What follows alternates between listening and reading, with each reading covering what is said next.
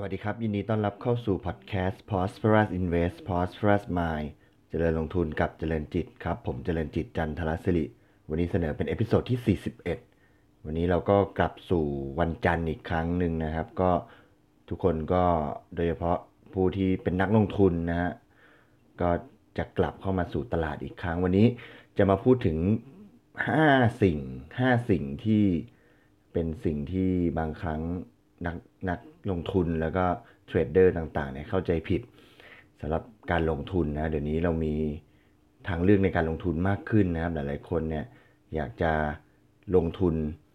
เป็นรายได้ประจำนะครับ โดยเฉพาะในหลาย ๆ สินทรัพย์ไม่ใช่แค่หุ้น ไม่ใช่จำกัดแค่หุ้นหรือว่า TFX หรือว่าตลาดหุ้นตลาดหลักทรัพย์ธรรมดาเท่านั้นแต่ว่าก็พูดเผื่อไปถึงการลงทุนเช่น forex หรือว่า อื่น ๆด้วยครับ ซึ่งซึ่งเป็นกำลังเป็นที่สนใจกัน ก็วันนี้เอาข้อมูลนะครับบทความมาจาก tradingsetupreviews.com นะครับ ก็พูดถึง 5 ปัจจัยนะครับ 5 สิ่งที่เทรดเดอร์เนี่ยมักจะเข้าใจผิดนะครับ แล้วก็อาจจะทำให้การลงทุนเนี่ยผิดพลาดไปด้วยนะครับอย่างแรกก็คือ มีความคาดหวังที่ไม่ไม่สมจริงนะครับ บางคน ไปได้ยิน โดยเฉพาะสมัยนี้ที่ที่สื่อมันค่อนข้างจะเยอะแล้วก็หลากหลายนะครับ บางคนเห็นเข้าใจว่าในการซื้อขายโดยเฉพาะการลงทุนเนี่ยจะต้องได้ผลตอบแทนเยอะในเวลาอันสั้น ได้ผลตอบแทนรวดเร็วนะครับ ก็เพราะว่าเห็นสื่อต่างๆเนี่ยเขาจะแสดงโชว์ผลตอบแทนกันในทิศทางที่ที่เป็นบวกแล้วก็เยอะๆนะครับ ก็ เลยไปคาดหวังอย่างนั้น แล้วอีกอย่างหนึ่งคือการเข้ามาลงทุนเนี่ยไม่ว่าจะเป็นหุ้นหรือว่าสินทรัพย์อื่นๆก็ตามเนี่ยส่วนมากค่อนข้างง่ายนะครับ ก็เข้าใจว่ามันเป็นเรื่องง่ายแต่จริงไม่ใช่นะครับสิ่งที่ไม่ควรทำคืออะไรคือไปคาดหวังในสิ่งที่ผิดโดยเฉพาะเรื่องของเป้าหมายการลงทุนนะครับ คาดหวังว่าจะได้เงินก้อนใหญ่ในเวลาอันรวดเร็วทำกำไรในเวลาอันรวดเร็วนะครับเพราะฉะนั้นสิ่งที่ต้องหลีกเลี่ยงเลยคือเรื่องของเงินร้อนนะครับ บางทีเงิน ลงทุนที่เรามาใช้เป็นเงินที่จำเป็น แล้วก็ไม่ได้ไม่ได้พร้อมที่จะลงทุนในระยะเวลาหนึ่งนะจำเป็นต้องไปใช้อย่างอื่นก็ก็บางทีก็ทำให้การลงทุนผิดแปลกไป สิ่งที่ควรทำคืออะไรคือ ก็ควรจะต้องวางแผนให้ดีนะครับศึกษาให้ดีแล้วก็เตรียมความพร้อมที่เราอาจจะสูญเสียเงินลงทุนบางส่วนไปได้นะเมื่อเรามีภาพที่มีความเป็นจริงมากขึ้น การลงทุนก็จะมีความ สมจริงปลอดภัยมากขึ้นนะครับ อย่างที่ 2 คือทำบางสิ่งเยอะเกินไป ในที่นี้เนี่ยพูดถึง 2 สิ่งในการลงทุนที่ทำเยอะเกินไปอย่างแรกก็คือ over trade คือในการลงทุนเนี่ยแม้ว่าจะไม่ได้มีความการศึกษาหรือว่ากฎเกณฑ์ที่ชัดเจนว่าในการลงทุนหรือว่าการซื้อสักครั้งหนึ่งเราควรจะซื้อกี่ไม้ หรือว่าควรซื้อกี่ครั้งนะแต่โดยทั่วไปแล้วบางเเมื่อเจอสถานการณ์ บีบคั้นเช่นสมมติว่าตั้งใจจะซื้อประมาณเนี้ยซื้อประมาณ อาจจะซื้อซื้อแล้วเดี๋ยวซื้ออีกครั้งหนึ่งสมมติซื้อ ซื้อเข้าไปแล้วถ้ามันลงเดี๋ยวจะซื้ออีกครั้งหนึ่งเนี่ยวางแผนไว้แบบนี้ ปรากฏว่า ซื้อไปปุ๊บโหยไม่ทันไรเลยห้านาทีสิบนาที ไอสินทรัพย์หรือว่ากองทุนหรือว่าหุ้นหุ้นที่เราซื้อไปเนี่ย มันลงอีกแล้วลงนั่งดูอยู่ครึ่งชั่วโมงมันก็ลงใหญ่เลยเราก็เลยซื้ออีกซื้ออีกซื้ออยากจะถั่วให้ต้นทุนต่ำลงมา ก็กลายเป็นว่า เทรดมากเกินไปโอเวอร์เทรดนะครับก็ทำให้น้ำหนักการลงทุนมันผิดเพี้ยนไป หรืออีกอันหนึ่งก็คือ over leverage คือ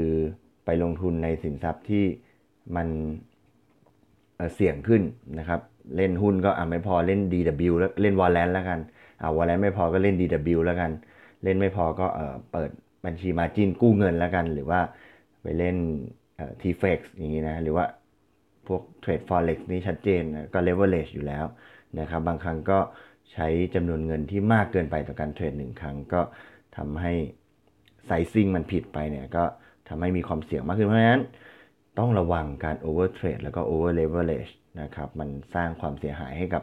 พอร์ตการลงทุนได้นะครับต้องใจเย็นๆ ค่อยๆ ขยับแล้วก็ค่อยๆคิดพิจารณาในการลงทุนไป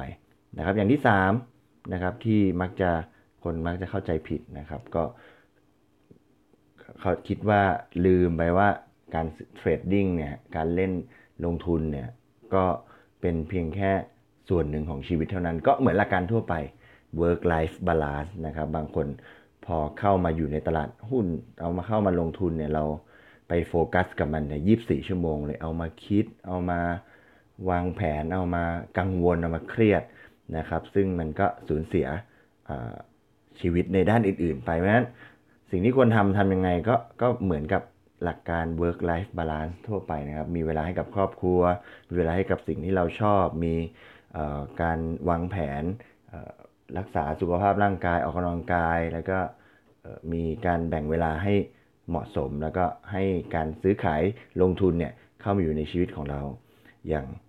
เหมาะสมนะครับอะอย่างที่ 4 อย่างที่ 4 ก็ไป ไปวิ่งไล่ตามในสิ่งที่ผิดนะครับ อันนี้เขายกตัวอย่างในบทความนี้เขาบอกว่าโอ้ลงทุนสมมุติจะเป็นนักเก็งกำไร อยากจะเทรดดิ้งทีเนี่ย ต้องไปซื้อจอคอมมา 6 จอนะครับ พร้อมกับ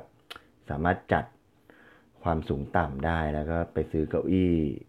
แบบที่ใช้ในสำนักงานหรูๆมานะครับ ต้องมีห้องที่เก็บเสียงนะครับ มีเครื่องชงกาแฟมี ภาพสวยๆ ที่จะคอย motivate เรานะครับ แล้วก็ซื้อหนังสือมา 67 เล่มนะไปเรียนมาอีก 45 45 คอร์สนะครับ แล้วก็ซื้อ online trading อีก 19 อันนะครับ ก็อันนี้ก็เขาก็ยกตัวอย่างแบบแบบ extremeนะครับ ซึ่งจริงๆแล้วเราเราก็คงไม่เป็นอย่างนั้น แต่ว่าเราต้องไม่ไม่ไม่ไปไล่ตามในสิ่งที่ผิดนะครับ เราหมายถึงว่าจะเรียนก็เรียนได้ จะซื้อหนังสือก็ซื้อได้ หรืออุปกรณ์ที่จำเป็นก็จำเป็น แต่ว่าก็ต้องไม่ไม่ไม่มากเกินไป เพราะสิ่งที่ควรจะทำก็คือโฟกัส แล้วก็ให้ความสำคัญกับการวางแผนแล้วก็ฝึกฝนฝีมือในการซื้อขายนะครับ แล้วก็สิ่งสุดท้ายนะครับก็คือโทษคนอื่น โทษคนอื่นก็เช่น สมมติวันนี้เราจะเล่นตัวหุ้นตัวนี้นะว่าเราวางแผนหมายมันปั้นมือมาแต่เช้าแล้ว วันนี้จะเล่นตัวนี้ปรากฏว่าไปคุยกับเพื่อนเพื่อนบอกเฮ้ยวันนี้ตลาดไม่ดี ตลาดมันไม่ดีก็อย่าไปเล่นเลย ช่วงนี้การเมืองไม่ดี เราก็เลยโอเค ไม่เล่นก็ได้ ปรากฏว่าหุ้นตัวนั้นมันขึ้น เราก็รู้สึกว่า คือถ้าฉันไม่ไปคุยกับเพื่อน เนี่ย ฉันก็ซื้อได้กำไรไปแล้วนี้นะครับคือจริงๆแล้วออนอกจากจะ ไม่ได้นอกจากจะทำให้การลงทุนเสียเสียสุขภาพจิตด้วย นะครับเพราะฉะนั้นก็ทุกทุกเหตุการณ์ที่ในในตลาดหุ้นเนี่ยมันตลาดหุ้นหรือว่าการลงทุนต่างๆเนี่ยมันก็มีการเปลี่ยนแปลงได้ตลอด แล้วก็โอกาสแล้วก็ความเสียหายมันก็เกิดขึ้นได้ตลอดเพราะฉะนั้นทางที่ดีเพื่อเพื่อสุขภาพจิตของเราเราจะไม่ไปโทษคนอื่นนะแต่ว่าเพราะว่าสิ่งที่สำคัญที่สุดในการที่จะควบคุมสิ่งต่างๆ ได้มากที่สุดเนี่ยก็คือตัวเราเองนะครับ ก็วันนี้มี 5 สิ่งนะครับที่เอามาฝากกันสำหรับ อาจจะเป็นความเข้าใจผิดที่ทำให้การลงทุนนั้นผิดพลาดไปนะครับ ทบทวนอีกทีนึงครับ อย่างแรกก็คือมีความคาดหวังที่ไม่สมจริงนะครับ อย่างที่ 2 ก็คือทำบางสิ่งเนี่ยมันมากหรือหนักเกินไปนะครับ อย่างที่ 3 ก็ลืมไปว่าการลงทุนเนี่ยเป็นเพียงแค่ส่วนหนึ่งในชีวิตเรานะครับ อย่างที่ 4 ก็คือไปวิ่งตามในสิ่งที่ไม่ใช่นะครับ แล้วก็อย่างที่ 5 ก็คือโทษคนอื่น นะครับ ก็เชื่อว่า 5 สิ่งนี้ที่เอามาฝากกันนะครับ อย่างน้อยแม้ว่าสิ่งต่างๆ ในที่เป็นความผิดพลาด แนวคิดที่ผิดพลาดในการลงทุนเนี่ยอาจจะไม่ได้แก้ง่ายในครั้งเดียว แต่ว่าการที่เราได้เรียนรู้ไปเนี่ยก็เชื่อว่าจะพัฒนาการลงทุนการซื้อขายการ trading ของเราให้ดีมากยิ่งขึ้นนะครับ วันนี้ขอบคุณที่ติดตามนะครับ แล้วพบกันใหม่ใน episode ถัดไป วันนี้ขอบคุณและสวัสดีครับ